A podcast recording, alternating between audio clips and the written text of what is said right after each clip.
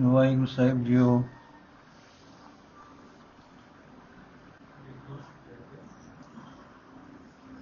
ਮੈਂ ਸੌਣ ਲੱਗਾ, ਵਿਚਾਰੀ ਪੈ ਗਿਆ। ਵਿਚਾਰਾਂ ਵਿੱਚ ਹੀ ਨੀਂਦ ਪੈ ਗਈ, ਤਾਂ ਮੈਂ ਬਹਿਸ਼ਤਾਂ ਡਿਠੀਆਂ। ਇੱਕ ਬੰਦਾ ਬਹੁਤ ਸੁਖੀ ਦੇਖ ਕੇ ਮੈਂ ਪੁੱਛਿਆ, ਭਲੇ ਲੋ, ਤੇਰੀ ਨੁਹਾਰ ਡਾਢੀ ਤ੍ਰਿਖੀ ਦਿਸਦੀ ਹੈ, ਤੂੰ ਇੱਥੇ ਕਿਵੇਂ ਆ ਗਿਓ? ਉਹ ਕਹਿਣ ਲੱਗਾ, ਪੀਰ ਜੀ, ਮੈਂ ਸ਼ੇਰ ਦੀ ਜੂਨੀ ਸਾਂ। ਇੱਕ ਦਿਨ ਮੀਂਹ ਲੱਥਾ, ਗੜੇ ਪਏ ਠੱਕੇ ਦੀ ਵਗੀ ਪਾਉਣ। ਮੈਂ ਜਾਂ ਬਾਹਰ ਸ਼ਿਕਾਰ ਚੜਿਆ, ਮਸਾ ਮਸਾ ਆਪਣੇ ਗੁਰੇ ਪੁੱਜਾ, ਗੁਰਾ ਮੇਰਾ ਬਹੁਤ ਵੱਡਾ ਸੀ ਤੇ ਦੁਵੱਲੀ ਛੱਤ ਛੱਡ ਮੈਂ ਉਸ ਵਿੱਚ ਤਿਵੱਲੀ ਰਾਹ ਰੱਖੇ ਹੋਏ ਸਨ। ਜਦ ਮੈਂ ਪਹੁੰਚਾ ਤਾਂ ਮਨੁੱਖਾਂ ਦੀ ਆਵਾਜ਼ ਆਈ। ਮੈਂ ਸਮਝ ਗਿਆ ਕਿ ਅਤ ਪਾਲੇ ਦੇ ਕਾਰਨ ਰਾਹ ਗੁਜ਼ਾਰ ਮੁਸਾਫਰਾਂ ਨੇ ਇੱਥੇ ਆਸਰਾ ਲਿਆ ਹੈ। ਤਦ ਪੀਰ ਜੀ ਮੈਨੂੰ ਮਨੁੱਖ ਜਾਮੇ ਦੀ ਮਤ ਫੁਰ ਪਈ ਕਿ ਮੈਂ ਅੰਦਰ ਨਾ ਜਾਵਾਂ, ਨਹੀਂ ਤਾਂ ਸਾਰੇ ਡਰ ਕੇ ਭੱਜ ਜਾਣਗੇ ਤੇ ਪਾਲੇ ਮਰਨਗੇ। ਅਤੇ ਜੇ ਨਾ ਹੋ ਜਾਵਾਂ ਤਾਂ ਇਹ ਸੁਖੀ ਰਹਿਣਗੇ। ਸੋ ਭਲੇ ਲੋਕ ਆਖਦੇ ਹਨ ਕਿ ਸੁਖ ਦੇਣਾ, ਸੁਖ ਲੈਣ ਨਾਲੋਂ ਉੱਤਮ ਹੈ। ਇਹ ਵਿਚਾਰ ਕੇ ਮੈਂ ਕੁਝ ਵਿੱਤੇ ਜਾ ਕੇ ਬਹਿ ਗਿਆ, ਪਾਲੇ ਦੀ ਅਤ ਕਰਕੇ ਮੈਂ ਸੁਨ ਹੋ ਗਿਆ ਤੇ ਉਸੇ ਸੁਨਤਾ ਵਿੱਚ ਦੇਹੀ ਛੁੱਟ ਗਈ। ਉਹ ਸਭ ਉਪਕਾਰ ਬਦਲੇ ਆਪਾ ਵਾਰ ਦੇਣ ਕਰਕੇ ਮੈਨੂੰ ਇਹ ਸੁਖ ਮਿਲਿਆ ਹੈ। ਲੋ ਮੇਰੇ ਸਾਹਿਬ ਦੇ ਲਾਲ ਜੀਓ, ਮੇਰੀ ਜਾਗ ਖੁੱਲ ਗਈ। ਪਤਾ ਨਹੀਂ ਕਿ ਇਹ ਸੁਪਨਾ ਸੱਚੀ ਸੀ ਕਿ ਆਪ ਦੇ ਪਿਤਾ ਨੇ ਮੈਨੂੰ ਇੱਕ ਅਖਿਆਨਕ ਵਿਖਾ ਕੇ ਸੁਮਤ ਬਖਸ਼ੀ ਜਾਂ ਮੇਰੇ ਭਾਗਾ ਨੇ ਮੇਰੇ ਹੀ ਸੰਸਿਆ ਦੀ ਮੇਰੇ ਅੰਦਰੋਂ ਹੀ ਨਿਵਰਤੀ ਕੀਤੀ। ਪਰ ਮੈਨੂੰ ਸਮਝ ਪੈ ਗਈ ਕਿ ਗੁਰੂ ਸਾਹਿਬ ਪਰਉਪਕਾਰ ਲਈ, ਸੰਗਤਾਂ ਦੇ ਸੁਖ ਲਈ ਮੰਦਰ ਬਣਵਾ ਰਹੇ ਹਨ। ਇਹਨਾਂ ਅੰਦਰ ਹੀ, ਇਹਨਾਂ ਅੰਦਰ ਤਾਂ ਰੱਬ ਜੀ ਦਾ ਪ੍ਰੇਮ ਹੀ ਪ੍ਰੇਮ ਹੈ, ਹੋਰ ਕੁਝ ਨਹੀਂ। ਜਗਤ ਤੋਂ ਉਪਰਾਮ ਹਨ, ਪਰ ਗੁਰੂ ਨਾਨਕ ਦੇ ਹੋਣ ਕਰਕੇ ਗ੍ਰਸਥ ਵਿੱਚ ਹਨ, ਪਰ ਗ੍ਰਸਥ ਉਦਾਸ ਹਨ। ਗ੍ਰਸਥ ਵਿੱਚ ਹੋਣ ਕਰਕੇ ਪਰਉਪਕਾਰ ਇਹਨਾਂ ਦਾ ਕੀਤਾ ਹੈ। ਫਿਰ ਮੈਂ ਉੱਠ ਕੇ ਗੁਰੂ ਜੀ ਦੇ ਦਰਸ਼ਨਾਂ ਨੂੰ ਤੁਰਿਆ ਤਾਂ ਕੁਝ ਬਾਲਕ ਇੱਟਾਂ ਨਾਲ ਖੇਲਦੇ ਵੇਖੇ। ਇਹਨਾਂ ਨੇ ਕਿਲੇ ਕੋਟ ਬਣਾਏ, ਰੇਤ ਦੇ ਥੇ ਲਾਏ ਤੇ ਕਈ ਖੇਲ ਰਚੇ। ਫਿਰ ਜੱਟ ਸਭ ਕੁਝ ਢਾ ਕੇ ਘਰਾਂ ਨੂੰ ਟੁਰ ਪਏ। ਇੱਥੇ ਹੀ ਮੈਨੂੰ ਸਮਝ ਪਈ ਕਿ ਇਹ ਖੇਲ ਵੀ ਮੇਰੇ ਭਲੇ ਲਈ ਲਿਖਾਇਆ ਗਿਆ ਹੈ। ਇਹਨਾਂ ਦੀ ਬ੍ਰਿਤੀ ਪਰ ਪਕੜ ਨਹੀਂ ਹੈ। ਇਹਨਾਂ ਬਾਲਾਂ ਵਾਂਗੂ ਇਹਨਾਂ ਦਾ ਅਡੰਬਰ ਇੱਕ ਖੇਲ ਮਾਤਰ ਹੈ। ਆਪਣੇ ਸਿੱਖਾਂ ਦੇ ਪਦਾਰਥ ਮੰਦਰ ਬਣਾ ਕੇ ਸਫਲ ਕਰ ਰਹੇ ਹਨ ਕਿ ਸਾਧੂ ਸੰਤ ਅਤਿਥੀ ਗਰੀਬ ਆ ਕੇ ਟਿਕਣ ਤਾਂ ਕਿ ਉਹਨਾਂ ਦਾ, ਜਿਨ੍ਹਾਂ ਦਾ ਪਦਾਰਥ ਆਪ ਲਗਾ ਰਹੇ ਹੋ, ਰਹੇ ਹਨ, ਭਲਾ ਹੋਵੇ। ਇਸ ਤਰ੍ਹਾਂ ਮੈਂ ਨਿਰਸੰਸੇ ਹੋ ਗਿਆ। ਫਿਰ ਜਾ ਆਪ ਦੀ ਚਰਨੀ ਲਗਾ। ਆਪ ਜੀ ਨੇ ਬਹੁਤ ਮਿਹਰ ਕੀਤੀ। ਐਸੇ ਵਾਕ ਕਹੇ ਕਿ ਮੇਰੇ ਕਪਾਟ ਖੁੱਲ ਗਏ। ਮੈਂ ਬੜੇ ਜੁਹਦ ਕੀਤੇ ਸਨ। ਜ਼ਿਕਰ ਵਿੱਚ ਵੀ ਸਾਂ। ਪਰ ਮੇਰੇ ਨਾਮ ਵਿੱਚ ਰਸ ਨਹੀਂ ਸੀ ਪੈਂਦਾ। ਟਿਕਦਾ ਤਾਂ, ਟਿਕਦਾ ਥੀ, ਟਿਕਦਾ ਵੀ ਸਾਂ, ਕੁਝ ਬਣਦਾ ਵੀ ਵਾਸਦਾ ਸੀ, ਪਰ ਰਸ ਰੂਪ ਨਹੀਂ ਸੀ ਹੁੰਦਾ। ਆਪ ਦੇ ਪਿਤਾ ਜੀ ਦੀ ਕਿਰਪਾ ਨਾਲ ਮੈਂ ਰਸ ਰੂਪ ਹੋ ਗਿਆ, ਤਾਂ ਮੈਂ ਆਪਣੇ ਦੀਨ ਮਜਬ ਦੀ ਸ਼ਰਮ ਛੱਡ ਕੇ ਤੇ ਸਰਈਆਂ ਦੀ, ਸਰਈਆਂ ਤੋਂ ਨਿਰਭੈ ਹੋ ਕੇ ਚਰਨੀ ਪੈ ਗਿਆ ਤੇ ਆਪ ਨੂੰ ਸੱਚਾ ਮੁਰਸ਼ਿਦ ਮੰਨ ਕੇ ਟੁਰਿਆ। ਜਦ ਤੱਕ ਤੋਂ ਮੈਂ ਨਾਮ ਸਿਮਰਦਾ ਹਾਂ, ਆਪ ਸੁਖੀ ਹਾਂ ਲੋਕਾਂ ਦਾ ਭਲਾ ਵੀ ਕਰਦਾ ਹਾਂ, ਜਿੱਥੇ ਲੋੜ ਵੇਖ, ਦੇਖਦਾ ਹਾਂ, ਧਰਮਸ਼ਾਲਾ ਸਰਾਵਾ ਬਣਵਾ ਦਿੰਦਾ ਹਾਂ। ਇਹ ਹੈ ਮੇਰੇ ਦਾਤਾ ਦੇ ਲਾਲ ਜੀਓ, ਮੇਰਾ ਕਿੱਸਾ ਤੇ ਆਪ ਦੀ ਦੇ ਨਾਲ ਰਿਸ਼ਤਾ। ਤਿਸ ਕਰਕੇ ਕਦਮ ਮੋਸੀ ਲਈ ਹਾਜ਼ਰ ਹੋਇਆ ਹਾਂ।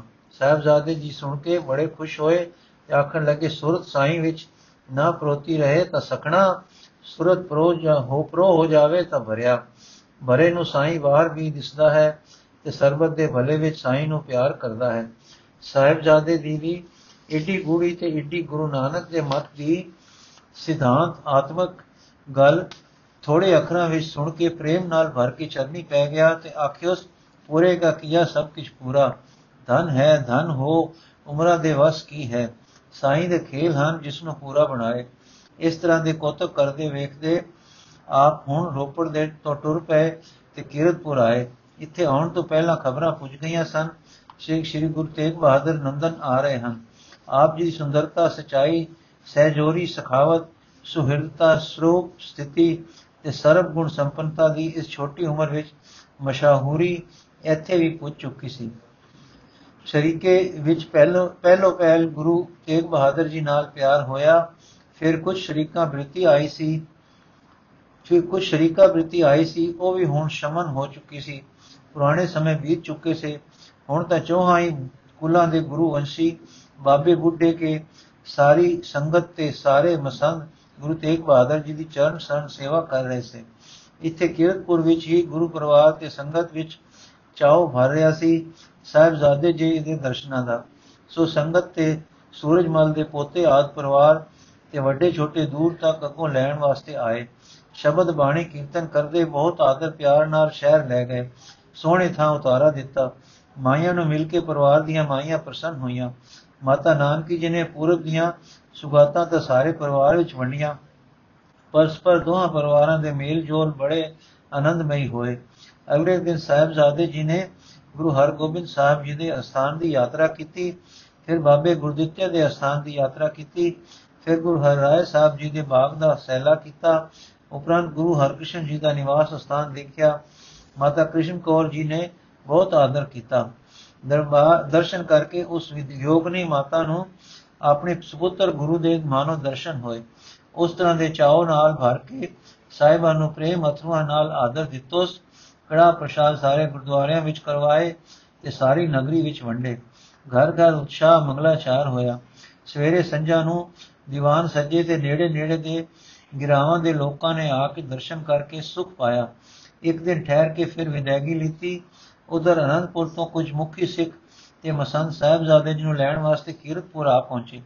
ਚਰਨਾ ਕਮਲਾਂ ਵਿੱਚ ਹਾਜ਼ਰ ਹੋ ਕੇ ਸਭ ਨੇ ਪ੍ਰਸ਼ਾਦ ਭੇਟ ਨਜ਼ਰ ਅੱਗੇ ਧਰੀ, ਮੱਥੇ ਟੇਕੇ। ਫਿਰ ਆਦਰ ਨਾਲ ਲੈ ਕੇ ਅਨੰਦਪੁਰ ਨੂੰ ਤੁਰ ਪਏ। ਕੀਰਤਪੁਰ ਪਰਿਵਾਰ ਨੇ ਵਾਸੀਆਂ ਨੇ ਬੜੇ ਸੁੱਖਾਂ ਨਾਲ ਅੱਗੇ ਤਾਈ ਨਾਲ ਜਾ ਕੇ ਸਨਮਾਨ ਨਾਲ ਤੋਰਿਆ।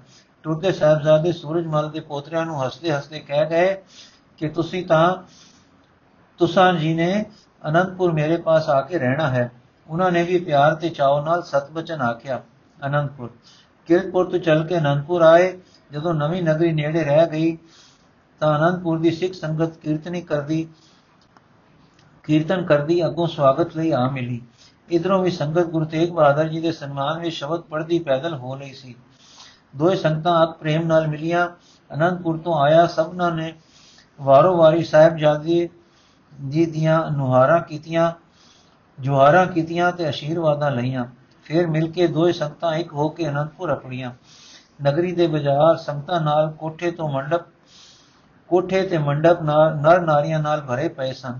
ਜੋ ਜੋ ਆਪ ਜੀ ਅੱਗੇ ਵਧੇ, ਫੁੱਲਾਂ ਦੀਆਂ ਵਰਖਾ ਤੇ ਗੁਲਾਬਾਂ ਦੇ ਤਿਣਕਾਓ ਹੁੰਦ ਹੋਏ ਮੇਲ। ਗੁਰਦੁਆਰੇ ਪੁੱਜੇ ਤਾਂ ਸ੍ਰੀ ਗੁਰੂ ਜੀ ਮਰਿਆਦਾ ਦੇ ਪੱਕੇ ਦਾਤਾ ਜੀ ਨੇ ਬਾਹਰ ਆ ਕੇ ਆਪਣੀ ਮਾਤਾ ਜੀ ਦੇ ਅੱਗੇ ਨਮਸਕਾਰ ਕੀਤੀ ਤੇ ਉਹਨਾਂ ਦੀ ਅਸ਼ੀਰਵਾਦ ਲਈ। ਫਿਰ ਸਾਹਿਬਜ਼ਾਦੇ ਜੀ ਨੇ ਪਿਤਾ ਜੀ ਦੇ ਤਰਨਾ, ਚਰਨਾ ਤੇ ਸਿਰ ਧਰ ਦਿੱਤਾ। ਗੁਰੂ ਜੀ ਨੇ ਚਾਹ ਕੇ ਛਾਤੀ ਨਾਲ ਲਾ ਲਿਆ। ਸਾਹਿਬਜ਼ਾਦੇ ਜੀ ਪਿਆਰ ਨਾਲ ਬੇਬਲ ਹੋ ਕੇ ਪਿਤਾ ਜੀ ਨੂੰ ਚੰਬੜ ਗਏ। ਜੋਤ ਨੂੰ ਜੋਤ ਮਿਲੀ, ਪ੍ਰਕਾਸ਼ ਨੂੰ ਪ੍ਰਕਾਸ਼ ਮਿਲਿਆ, ਸਮੁੰਦਰ ਸਾਗਰ ਨੂੰ ਮਿਲਿਆ। ਦੋ ਤੋਂ ਮਾਨੋ ਇੱਕ ਰੂਪ ਹੋ ਗਏ। ਦੋ ਸੁਰਤਾਂ ਵਾਹਿਗੁਰੂ ਵਿੱਚ ਚੁੰਬੀਆਂ ਰਹਿਣ ਵਾਲੀਆਂ, ਆਪੇ ਵਿੱਚ ਇੱਕ ਹੋ ਕੇ ਖੁੰਬੀਆਂ ਰਹੀਆਂ ਅਨੰਤ ਵਿੱਚ। ਚੁੱਪ ਵਿੱਚ ਪਿਆਰ ਲੀਨਤਾ ਹੋ ਗਈ। ਇਸ ਪਿਆਰ ਲੀਨਤਾਈ ਦਾ ਪ੍ਰਭਾਵ ਬਾਹਰ ਵੀ ਪਿਆ। ਸਾਰੀ ਸੰਗਤ ਵਿੱਚ ਇੱਕ ਸੁਨ ਮਸੁਨ ਛਾ ਗਈ। ਨੈਣ ਮੁੰਦ ਹੋ ਗਏ। ਮਨ ਪਿਰਮ ਰਸ ਚੱਕ ਕੇ ਚੱਕਦੇ ਟਿਕ ਗਏ। ਸੁਰਤਾਂ ਸੁਰਤਿਆਂ ਦਾ ਰੰਗ ਲੈ ਕੇ ਆਨੰਦ ਵੱਲ ਝੁਕ ਗਈਆਂ। ਅੰਦਰੋਂ ਅੰਦਰੇ ਅੰਦਰ ਖੁੱਭ ਗਈਆਂ। ਜਦੋਂ ਅਨੰਦ ਦੇ ਹੁਲਾਰੇ ਨਾਲ ਪਿਤਾ ਪੁੱਤਰ ਦੇ ਨੈਣ ਖੁੱਲੇ, ਜਫੀਆਂ ਢਿਲੀਆਂ ਹੋਈਆਂ ਤਾਂ ਸਭ ਦੇ ਨੈਣ ਖੁੱਲੇ। ਪਿਤਾ ਪੁੱਤਰ ਸੰਗਮ ਪਰ ਫੁੱਲਾਂ ਦੀ ਵਰਖਾ ਪਹਿਲੋਂ ਤਾਂ ਗੁਰੂ ਜਾਣੇ ਅਰਸ਼ਾ ਤੋਂ ਗੁਪਤੋ ਗੁਪਤੀ ਹੁੰਦੀ ਰਹੀ। ਹੁਣ ਦਿਸ਼ਨਹਾਰ ਪ੍ਰੇਮ ਮੰਡਲ ਵਿੱਚ ਪ੍ਰੇਮੀਆਂ ਦੇ ਹੱਥੋਂ ਖੂਬ ਫੁੱਲ ਵਰਖਾ ਹੋਈ। ਹਾਂ, ਸਦਾ ਹੁੰਦੀ ਰਹੇ ਇਹ ਪੁਸ਼ਪ ਵਰਖਾ, ਇਸ ਆਤਮ ਮੇਲ ਪਰ, ਇਸ ਦੇਹ ਤੋਂ ਇੱਕ ਰੂਪ ਹੋ, ਇੱਕ ਦੋ ਤੋਂ ਇੱਕ ਰੂਪ ਹੋ ਜਾਣੇ। ਪਰ ਸੋਹਣੀਆਂ ਸਾਈ, ਰੰਗ ਰਤੀਆਂ ਸੂਰਤਾਂ ਉੱਪਰ ਸਦਾ ਹੁੰਦੀ ਰਹੇ, ਫੁੱਲ ਵਰਖਾ ਤੇ ਠਾਰਦੀ ਰਹੇ ਦੇਖਣ ਹਾਰਾਂ ਨੂੰ। ਫਿਰ ਗੁਰੂ ਜੀ ਸਹਿਜ ਨਾਲ ਅੰਦਰ ਨੂੰ ਮੁੜੇ ਤੇ ਆਪਣੇ ਸਿੰਘਾਸਨ ਪਰ ਜਾ ਬਿਰਾਜੇ ਬਾਹ ਨੂੰ ਚਮੜੇ ਨਾਲ ਜੀ ਵੀ ਨਾਲ ਨਾਲ ਅੰਦਰ ਗਏ। ਸਿੰਘਾਸਨ ਤੇ ਬੈਠ ਕੇ ਆਪ ਜੀ ਨੇ ਸਹਿਬਜ਼ਾਦੇ ਜੀ ਨੂੰ ਗੋਦ ਵਿੱਚ ਬਿਠਾ ਲਿਆ। ਦੁਹਾ ਪਵਿੱਤਰ ਸੀਨਿਆਂ ਵਿੱਚ ਅਨੰਤ ਬੈਠਾ ਹੈ। ਦੋਏ ਸੁਰਤਾਂ ਅਨੰਤ ਵਿੱਚ ਤਦਰੂਪ ਹਨ। ਐਸੀਆਂ ਸੁਰਤਾਂ ਵਾਲੇ ਦੋ ਸ਼ਰੀਰ ਇੱਕ ਹੋਏ ਬੈਠੇ ਹਨ। ਮਾਨੋ ਪਾਰਬ੍ਰਹਮ ਪਰਮੇਸ਼ਰ ਦੀ ਪ੍ਰਿਯ ਸਰੂਪਤਾ ਨੇ ਦੋ ਰੂਪ ਧਾਰ ਕੇ ਫਿਰ ਮਿਲ ਕੇ ਇੱਕ ਅਨੋਖੀ ਇੱਕ ਰੂਪਤਾ ਧਾਰਨ ਕਰ ਰੱਖੀ ਹੈ। ਬ੍ਰਹਮ ਦਾ ਸਰੂਪ ਹੈ ਅਸ, ਅਸਤ ਬਾਤ ਪ੍ਰਿਯ। ਪ੍ਰਿਯ ਦਾ ਅਰਥ ਹੈ ਪ੍ਰੇਮ। ਇਹਨਾਂ ਤਿੰਨਾਂ ਲੱਛਣਾਂ ਦੇ ਨਾਲ ਦਾਤਾ ਗੁਰੂ ਨਾਨਕ ਸਿਫਤ ਸਲਾਹ ਦਾ ਮਾਰਗ ਟੋਰਨ ਵਾਲੇ ਨੇ ਚੌਥੀ ਲਖਣਾ ਲਾਈ ਹੈ ਸੁਹਾਣ। ਅਰਥਾਤ ਸੁੰਦਰਤਾ, ਸੋ ਪ੍ਰਿਯ ਸਰੂਪਤਾ ਦੀ ਏਕਤਾ ਆਪਣੇ ਆਪ ਨੂੰ ਅਚਤ ਸੁੰਦਰਤਾ ਵਿੱਚ ਲਖਾ ਰਹੀ ਹੈ।